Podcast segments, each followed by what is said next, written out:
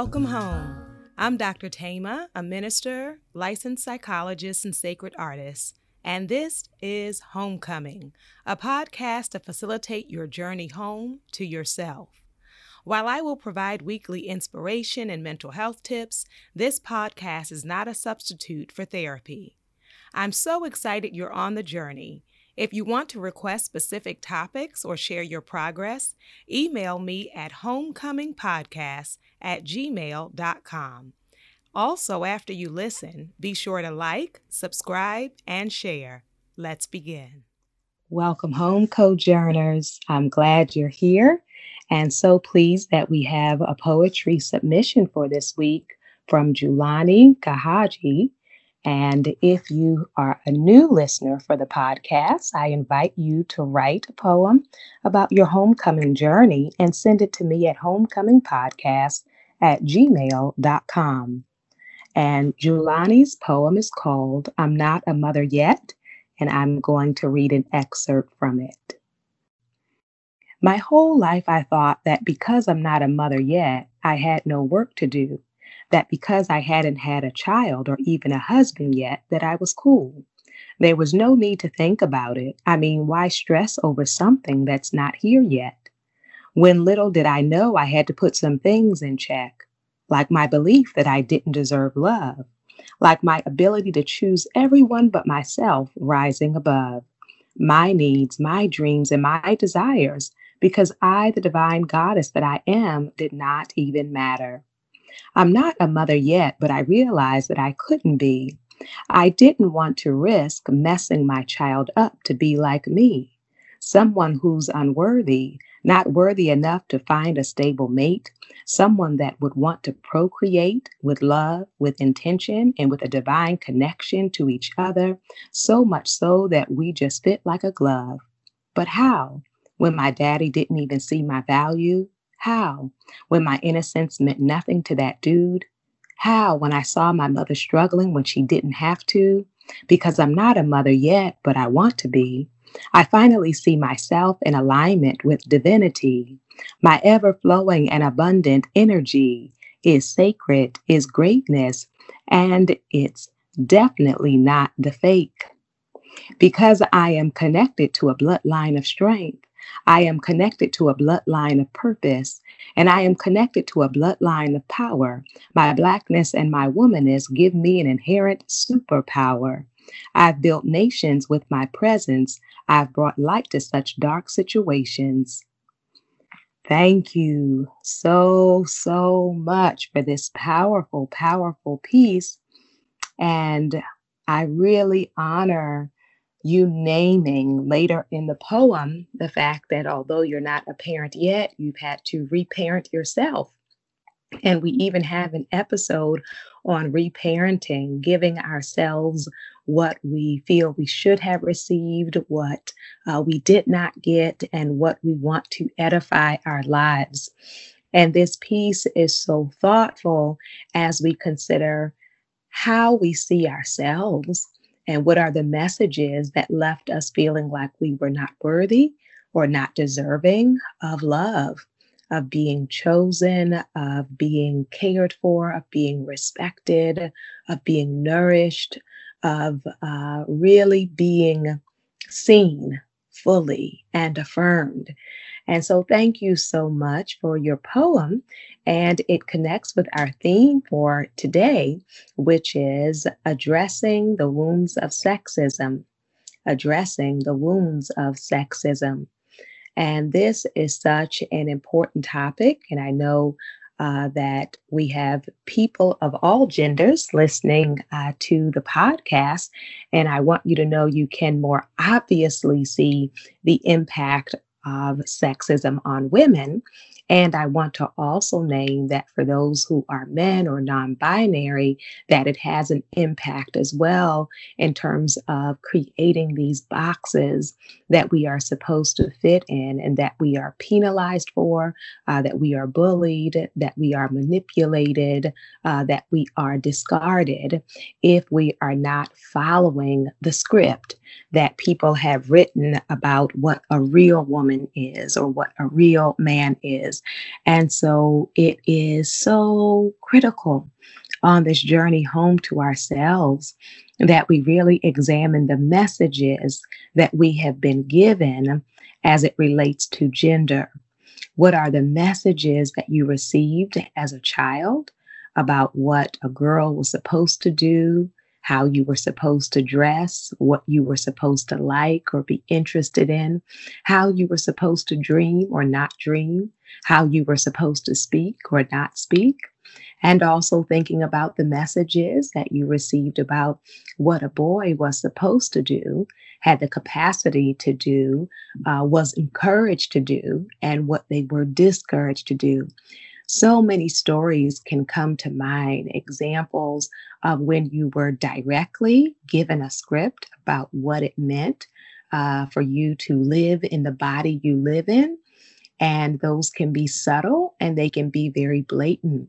Uh, one example that comes to mind that many of you may have seen is if uh, boys are playing sports, and even if they're very young, if they fall down, if they hurt themselves, if they start crying, there is big outrage you know, because boys are not supposed to cry. Not only if they're in physical pain, they're not supposed to cry, but even when they're in emotional pain, given this message that it is not acceptable to quote unquote be soft or to quote unquote be like a girl, that in some ways that is uh, thrown out as an insult. And then I encourage you to think about those day to day messages that you may have received in your family in your culture, in your community, in your religion, and in the larger society about what it meant to be a girl and what it meant to be a woman and what that gets measured against um, that that is the requirement you're supposed to wear makeup or is the requirement that you're supposed to dress in a certain way or that there are certain skills that you are supposed to have just been born with right? That automatically uh, the measure of your womanhood is uh, in your skills in these particular areas or your interest in those areas or, of course, we get to the issue of body image and body shame, of what uh, the ideal woman's body is supposed to be, what the ideal man's body is supposed to be, and the body shaming uh, that we carry when we are different from those ideals. And so, what were the messages that you received? About uh, not being developed enough or being too developed for your age or being too tall or too short uh, for a woman or for a man, for a girl or for a boy, and uh, the ways in which we are told our value. Uh, so many of those who I mentor as uh, doctoral students and at in various stages of their career talk about within their family or culture and community, no matter how much they accomplish, no matter how much work they do to impact the community, uh, to be of service to the world and psychology and mental health, that a lot of times their family or culture will believe if they are not married or if they do not have children, that they are worth less um, or are they um, are incomplete and so I really uh, want us to think about psychologically what has been the impact of those messages you received because we have what's called internalized sexism, where we can come to believe those things and uh, follow those pressures. You know, and what were the decisions that you made based on those messages? You know, how did those messages affect the way you wore your hair? How did they affect who you dated or whom you didn't date? How did it affect um, who you married or who you did not marry? How did it affect your decisions around education or school and uh, the priorities, what you gave energy to? And then what were the consequences of the choices that you made? You know, the way in which you choose to show up in life, uh, in what spaces is that celebrated, and in what uh, places is that uh, demeaned or denigrated or rejected. And so it is so uh, important that we understand uh, the role of sexism and patriarchy to really silence the voices and experiences of girls and women um, and those who are non-conforming that it is to keep us uh, in boxes and to keep us living small to keep us uh, with powerless and hopeless um, and uh, dependent and uh, not being able to fully actualize ourselves as full beings so you know of course relationship is beautiful and at the same time recognizing uh, that you are praiseworthy, that you can be complete as a person in and of yourself. And then complete people can connect with other complete people and then together build relationship. Yes. Uh, but often that is not the message that we have received, and it has an impact. And so there is both hostile sexism and benevolent sexism. So, hostile sexism, uh, when you hear people that very blatantly hate women, right, who talk in very uh, angry ways about, you know, women ain't this, women aren't that, um, who also act out their sexism with violence against women. And uh, in the poem today, we heard about abandonment and also uh, abuse or violation. And so those would be uh, acts of, of hostile sexism. But then there's also benevolent sexism, which can appear to be in the form of a compliment. It can appear to be in the form of an affirmation, but the undertone is you are incapable, right? So I need to make decisions for you. I need to uh, speak for you. Uh, and I am offering that in a tone of kindness and consideration. But underneath of that is really my belief that uh, as a woman or as a girl, you don't have uh, the intelligence or the morality or the capacity to do these things right? And so we want to be mindful of the different ways uh, that sexism can show up in terms of, uh, in some families, uh, whose education is invested in. And I know we have a diverse community, an international community, and many have had the experience where uh, there was money found for boys to go to school, but not for girls, whether we're talking about primary education um, or higher education. We also think about um, helping out uh, around the house. You know, um, is it being presented as this is our home and we can all play a part and play a role? Um, or many women and girls who grew up uh, with the direct message, the overt message that it is for you to do all of these things and it would be uh, inappropriate uh, for a boy or for a man to play a role in that. We see that around the home. We also see that around child rearing, uh, that for some, the assumption that boys and men should not help out at all um, when it comes to raising children, that they are only to provide the resource, but not emotional connection, not playing with the child, not talking with the child. And so thinking about uh, the, the limitations of that, not only uh, the additional weight that gets put on women and girls, but also this really narrow idea um, of what it means to be a man that actually like to change a diaper or to feed a baby, if that is somehow a threat to someone's understanding of themselves as a man, right? How um, tight, how narrow is that as a as a way of living, and so uh, emotionally being cut off, right? I remember one of my students in the past telling me about how he was so um, startled by his father because his father had always told him uh, that men don't cry. And then at his grandfather's funeral, for the first time, he saw his father cry and he said he felt betrayed.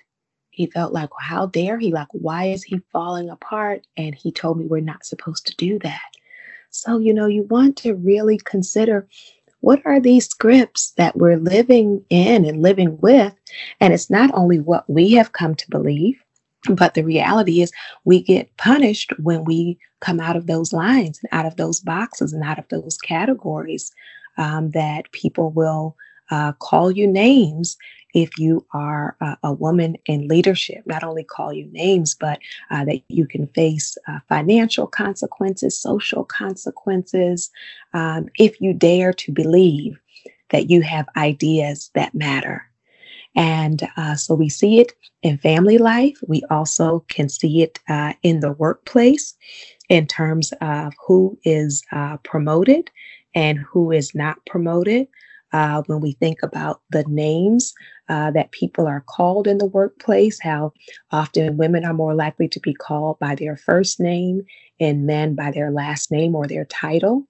Um, the way women in the workplace are expected to be the mother um, of the group, you know, that uh, expected to uh, either bring in food or to order uh, supplies. Well, that's not really their job duty, but because you are the woman here, oh, you take good care of us, right? So that becomes the the expectation in addition to all of your other work uh, that you are to be the caretaker here. Uh, we also know working in environments and dealing with sexual harassment and there can also be um, racialized sexual harassment, the ways in which uh, women of color are talked about, are demeaned, uh, whether we're talking about sexist and racist jokes, uh, whether we're even uh, talking about uh, physical um, violations in the workplace.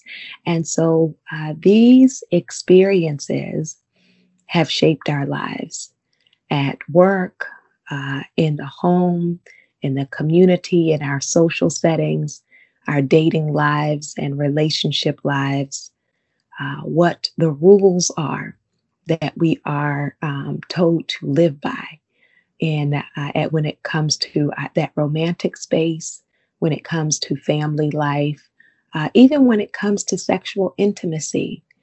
And so, a part of our homecoming is getting very clear about getting to redefine our roles, right? That so many people have told you and have told me what it means or how you are supposed to be. And sometimes we never even interrogate those messages. And not only do they get put on us um, by other people um, or put on us by men, but I want to say that often women have internalized those scripts and then push those on other women.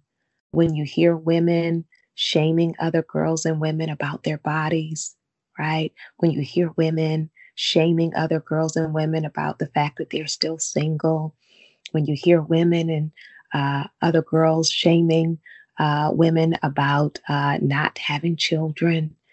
And so it is a painful reality that many have had to live with and to endure. And so I've gotten requests from several of you on this topic, not only sexism in general, um, but also sexism within marginalized communities. And this is particularly challenging when you are a part of um, a racially or ethnically marginalized group. So you already face racism. And so sometimes there is uh, this assumption or this pressure that um, we need to unite to fight racism. And so if you speak about sexism, you're being disloyal or you're being divisive or you're being distracted or you're adopting the agenda of white people as opposed to recognizing sexism even within, within our communities as a problem and as a source of oppression. And so I really encourage you to take sacred pause and one, raise awareness You know, so a part of uh, womanist therapy or feminist therapy is uh, raising critical consciousness. And so becoming aware of the role sexism has played in my life, uh, that uh, the ways in which it has uh, contributed to my or created my insecurities, uh, my body image, challenges with eating disorders, disconnection from the body or sexuality, a sense of shame and not feeling enough. You know, where those scripts really came from. Because as we start to connect the dots, uh, then we can uh, reject, reject, and resist, and be intentional about uh, defining ourselves and gravitating to spaces that affirm the fullness of who we are, gravitating to relationships where we are not silenced, uh, where we are not uh, marginalized, where uh, your intellect, your creativity, your gifts are not seen as a threat. If people are threatened by your voice, intimidated by your voice, uh, the fact that you have ideas and thoughts, to really uh, think seriously about the level of relationship uh, you want to foster in that space, right? Do you really want to be in relationship with someone who finds the idea of you having ideas a problem?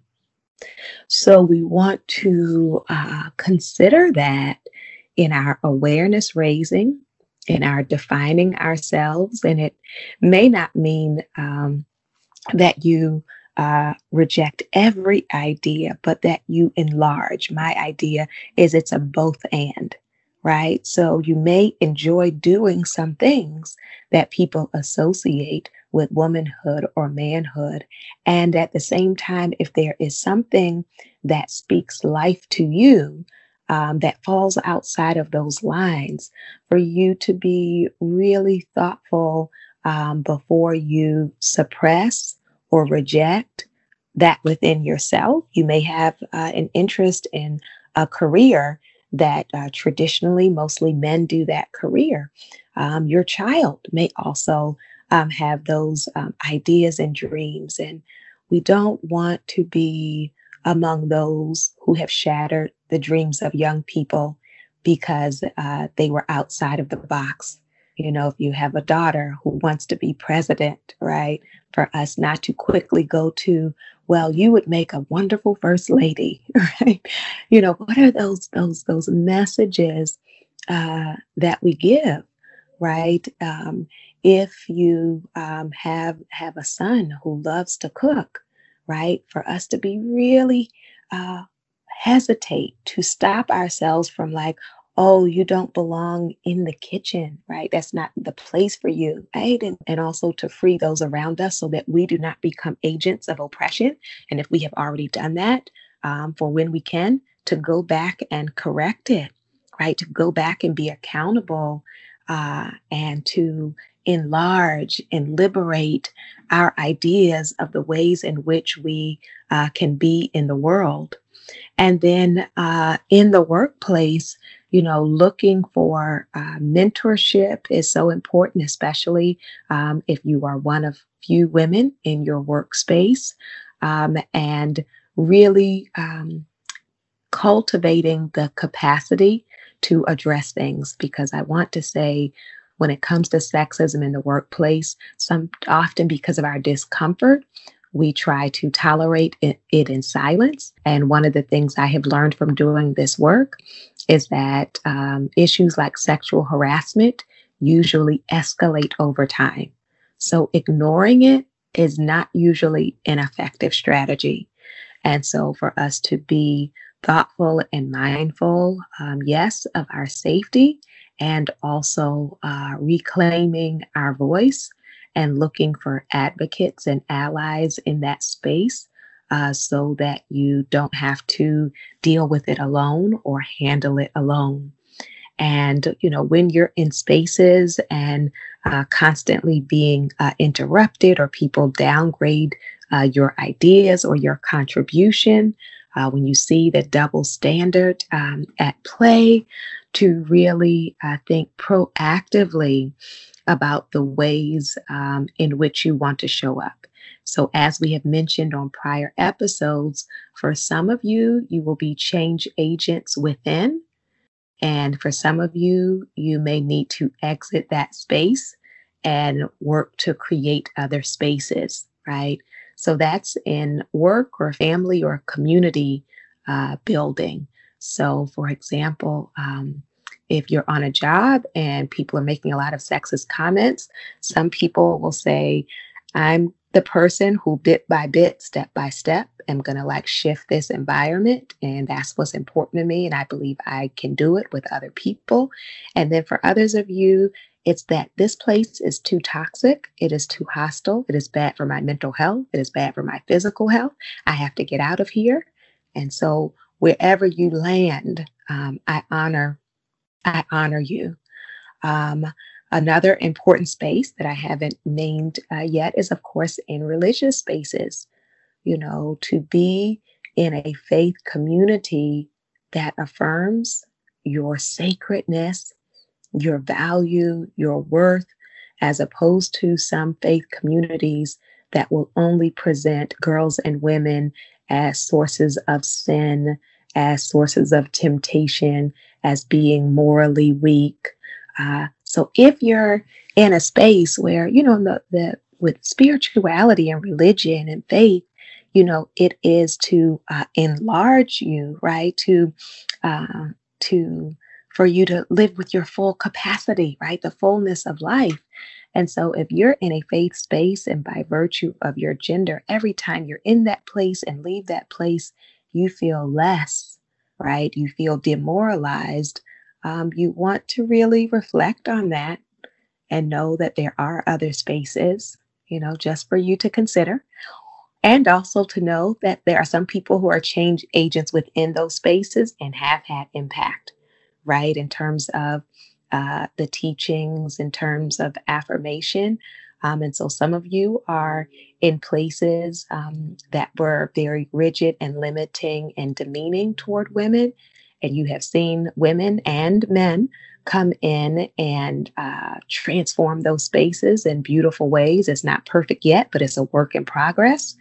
And then some of you have said, I have to get out of here and have made your exit and have created other sacred spaces. And so it is important that when we consider sexism, we do the internal work of awareness, but also nourishing, nurturing, and affirming ourselves.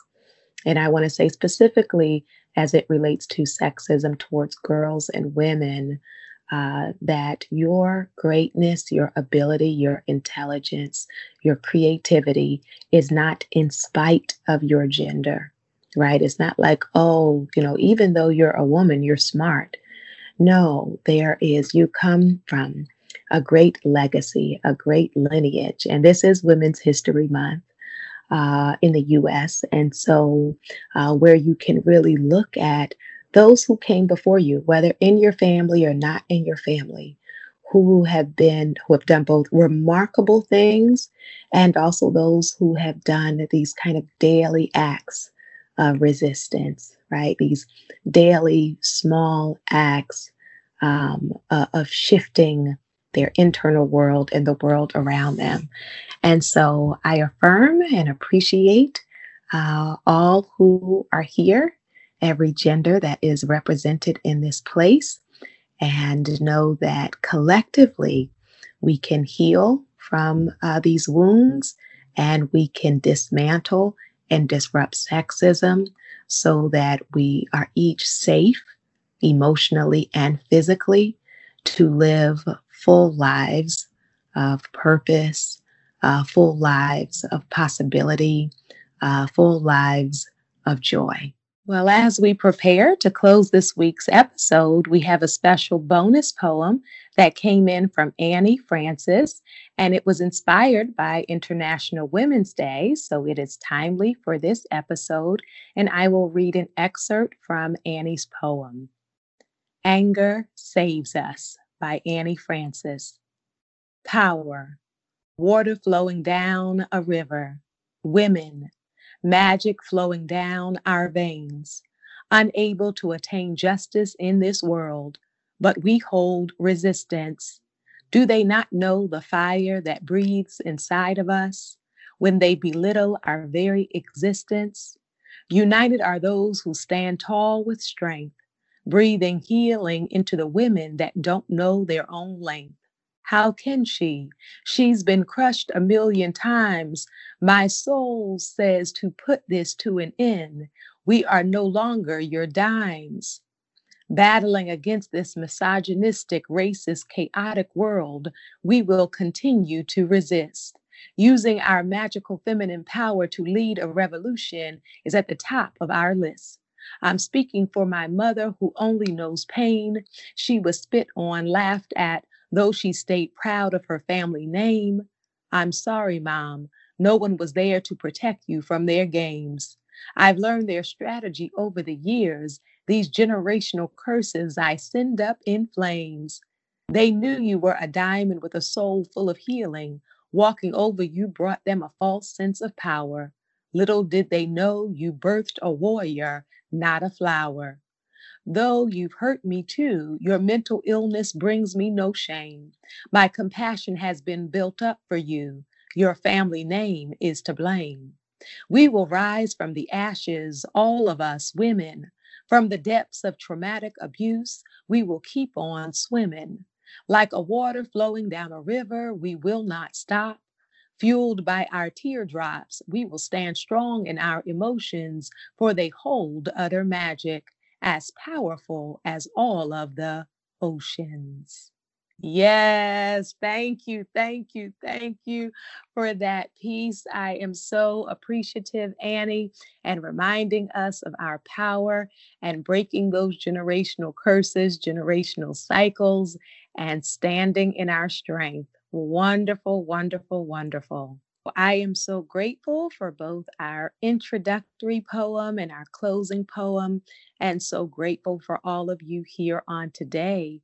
I invite your souls to tell your heart, mind, body, and spirit, welcome home.